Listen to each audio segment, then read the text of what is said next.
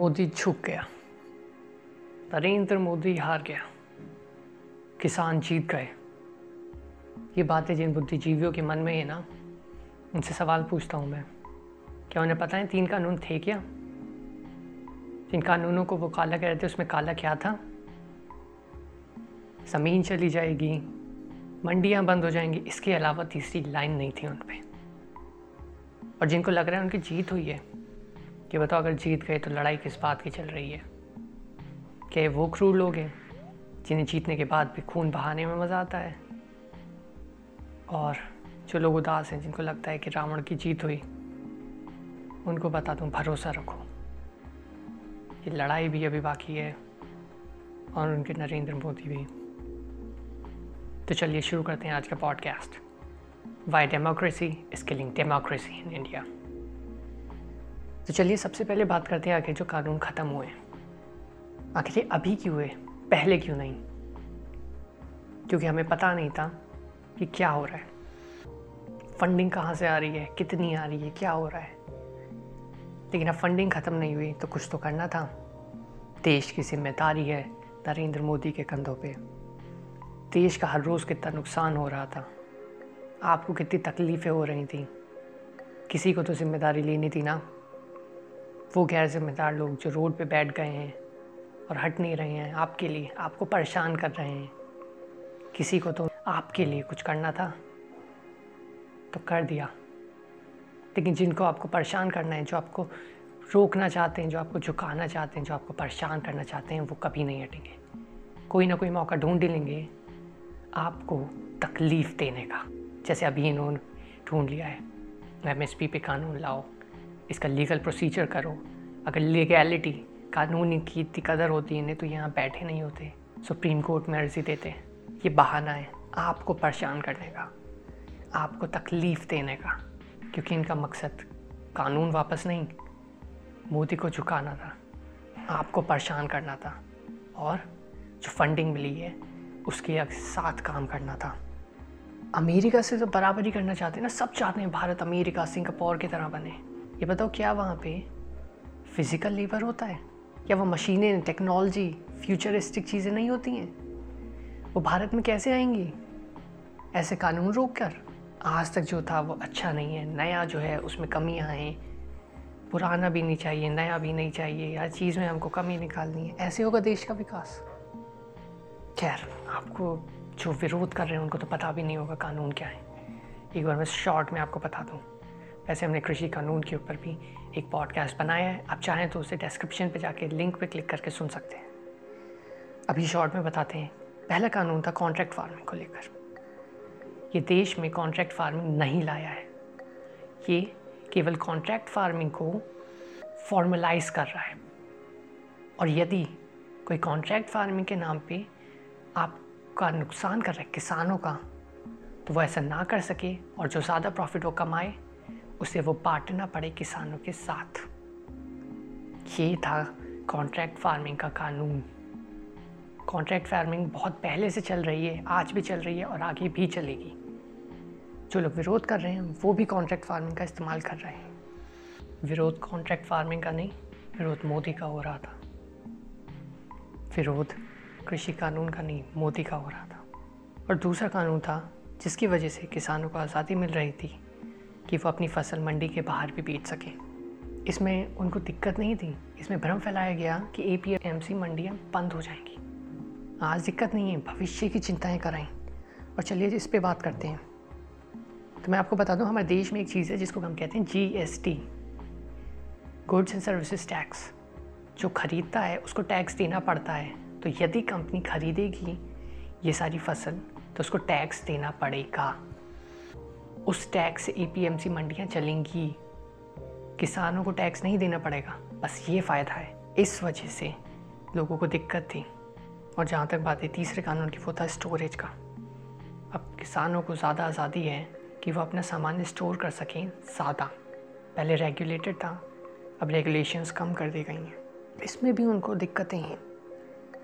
अब सोचिए, अगर वो ना हो ना दिक्कतें इन कानूनों से तो जो छोटा किसान है, वो सीधे बेच सकता था अपना सामान किसी भी कंपनी को। या सीधे ग्राहकों को, आपको, कहीं भी बेचें। लेकिन अगर वो बेचता तो छोटा किसान खुशहाल हो जाता। और अगर वो खुशहाल हो जाता तो साहूकार ब्याज किससे वसूलता? बड़ा किसान दादागिरी किस पे करता? हुँ? हम्म? और हमारे देश में किसानों पर कोई टैक्स नहीं है। लेकिन क्यों? अगर किसान जो है, मान लीजिए एक करोड़ से ज़्यादा कमा रहा है तो उस पर टैक्स क्यों नहीं होना चाहिए? क्या बेवकूफ़ हैं आप टैक्स दे रहे हैं? इतनी कम सैलरी पे। लेकिन वो लूट रहे हैं देश को। बड़ी बड़ी गाड़ियों में आते हैं, घूमते हैं और टैक्स नहीं देते हैं। क्यों? कि माथे पे लिखा हुआ है, किसान किसान नेता। आज तक हल नहीं चलाया होगा। किसान। पहले हम कहते थे, मैं रहूँ या ना रहूँ, ये देश रहना चाहिए। और ये क्या कहते हैं? देश बिके या मरे, अपनी जेब भरती रहनी चाहिए। ज़मीन के लिए लड़ाई कर रहे हैं ना? हाँ भगत सिंह ने अपनी जान क्या ज़मीन के लिए दी थी। उन्होंने देश के लिए जान दी थी। और उनके बलिदान की ज़मीन जो तुम्हारे पास है, उससे तुम उसी देश का नाम खराब कर रहे हो। उसी देश की दिक्कतें बता रहे हो। उसी देश का नुकसान कर रहे हो। आज बड़ा गर्व होगा ना भगत सिंह को तुम पे। बड़ा गर्व होगा उन्हें। पैसा कमाने के लिए कानून नहीं, अपनी नीयत बदलो। देश के पास इतना पैसा नहीं है। कि हज़ारों क्विंटल जो है तुमसे एमएसपी पे फ़सल खरीद सके। देश के बारे में सोचो। और अगर तुमसे फ़सल खरीद ली एमएसपी पे और लुट गया देश और हथियार नहीं दे सका सेना को, उसके बाद चीन जब तुम्हारी ज़मीन ले जाएगा ना, तब जो आज वहाँ चिल्ला रहे हैं अब कृषि कानून के खिलाफ, कल उनके मुँह से उफ तक नहीं निकलेगी। और जो लोग सोचते हैं, ये किसानों की मांग थी वो धरने पे हैं। तो ज़रा ये सोचो तुम्हारे घर खाना कैसे आ रहा है। किसान खेत में है, जवान बॉर्डर पे है। दिल्ली में केवल वही है जो मोदी से परेशान है। आज भारत क्यों नहीं बढ़ पाया आज तक आगे? सोचा है कभी क्योंकि हमारे नेताओं में हिम्मत नहीं थी कि वो बड़े फैसले ले सकें। नए कानून ला सकें देश के लिए। क्योंकि उनको केवल जीतना था और नोट छापने थे। आज पहली बार हमें ऐसा नेता मिला जो अपने से ज़्यादा देश के बारे में सोचता है, जो देश को आगे रखता है देश के लिए काम करता है। और उसके साथ हमने क्या किया? जो कानून आया, उनको वापस करवा लिया। पुराना गलत है, नया अच्छा नहीं है तो क्या करें? पुराने में रहना है तो सत्तर साल पुरानी ज़िंदगी ही जी लो। और सत्तर कर रहे हो तो पिछहत्तर कर लो। गुलामी की ज़िंदगी अंग्रेज़ों के साथ जो थी क्यों आगे बढ़ रहे हैं हम? ताकि जो पुराना है, जो ख़राब है, जिससे दिक्कत है, उस पर ही हम रोते रहें। एक बात बताता हूँ मैं।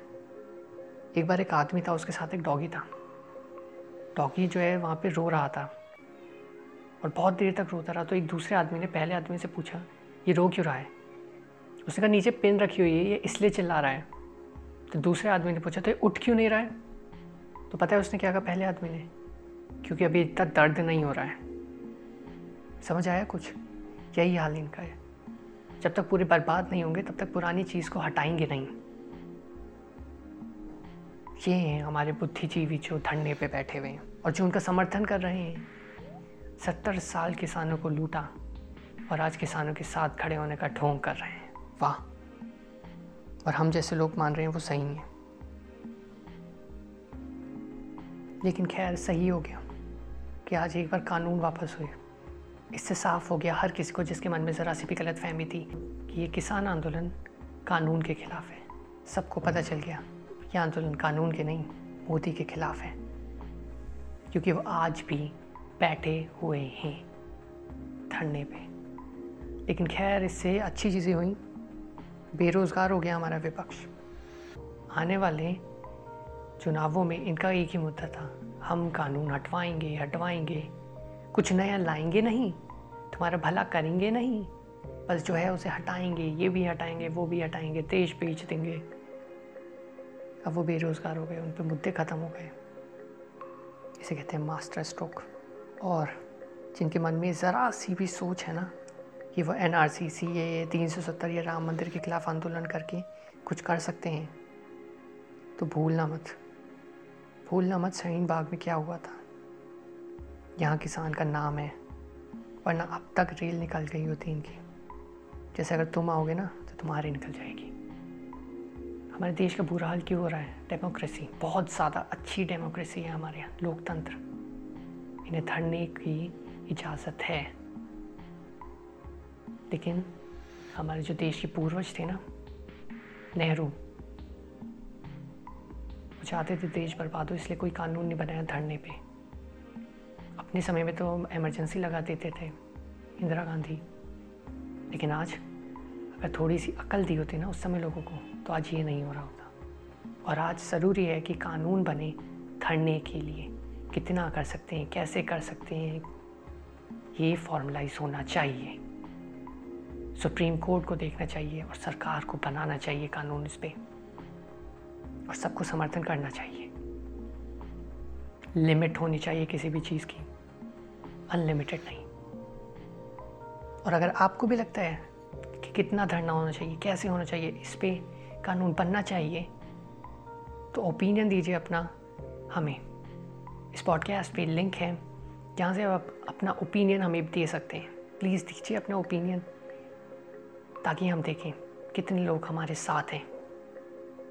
हमारा समूह बने कि फिर आगे हम कुछ कर सकें। क्या पता अगर हमें ज़्यादा समर्थन मिला तो हम ही सुप्रीम कोर्ट में अर्जी दे दें। आप सबके सपोर्ट के साथ मदद कीजिए, क्योंकि आज देश को हमारी ज़रूरत है और ये नया भारत है। ये बोलेगा, यहाँ पे सही बोलेगा, समझदार बोलेगा, केवल बेवकूफ़ नहीं बोलता रहेगा। सत्तर साल हम चुप रहे तो देखा ना देश का क्या हुआ। आज हमें बोलना है। सबसे ज़्यादा ज़रूरत अगर देश को आपके बोलने की है तो वो आज है। बोलो, अभी बोलो, सही बोलो, सही के साथ बोलो। जय हिंद, जय भारत।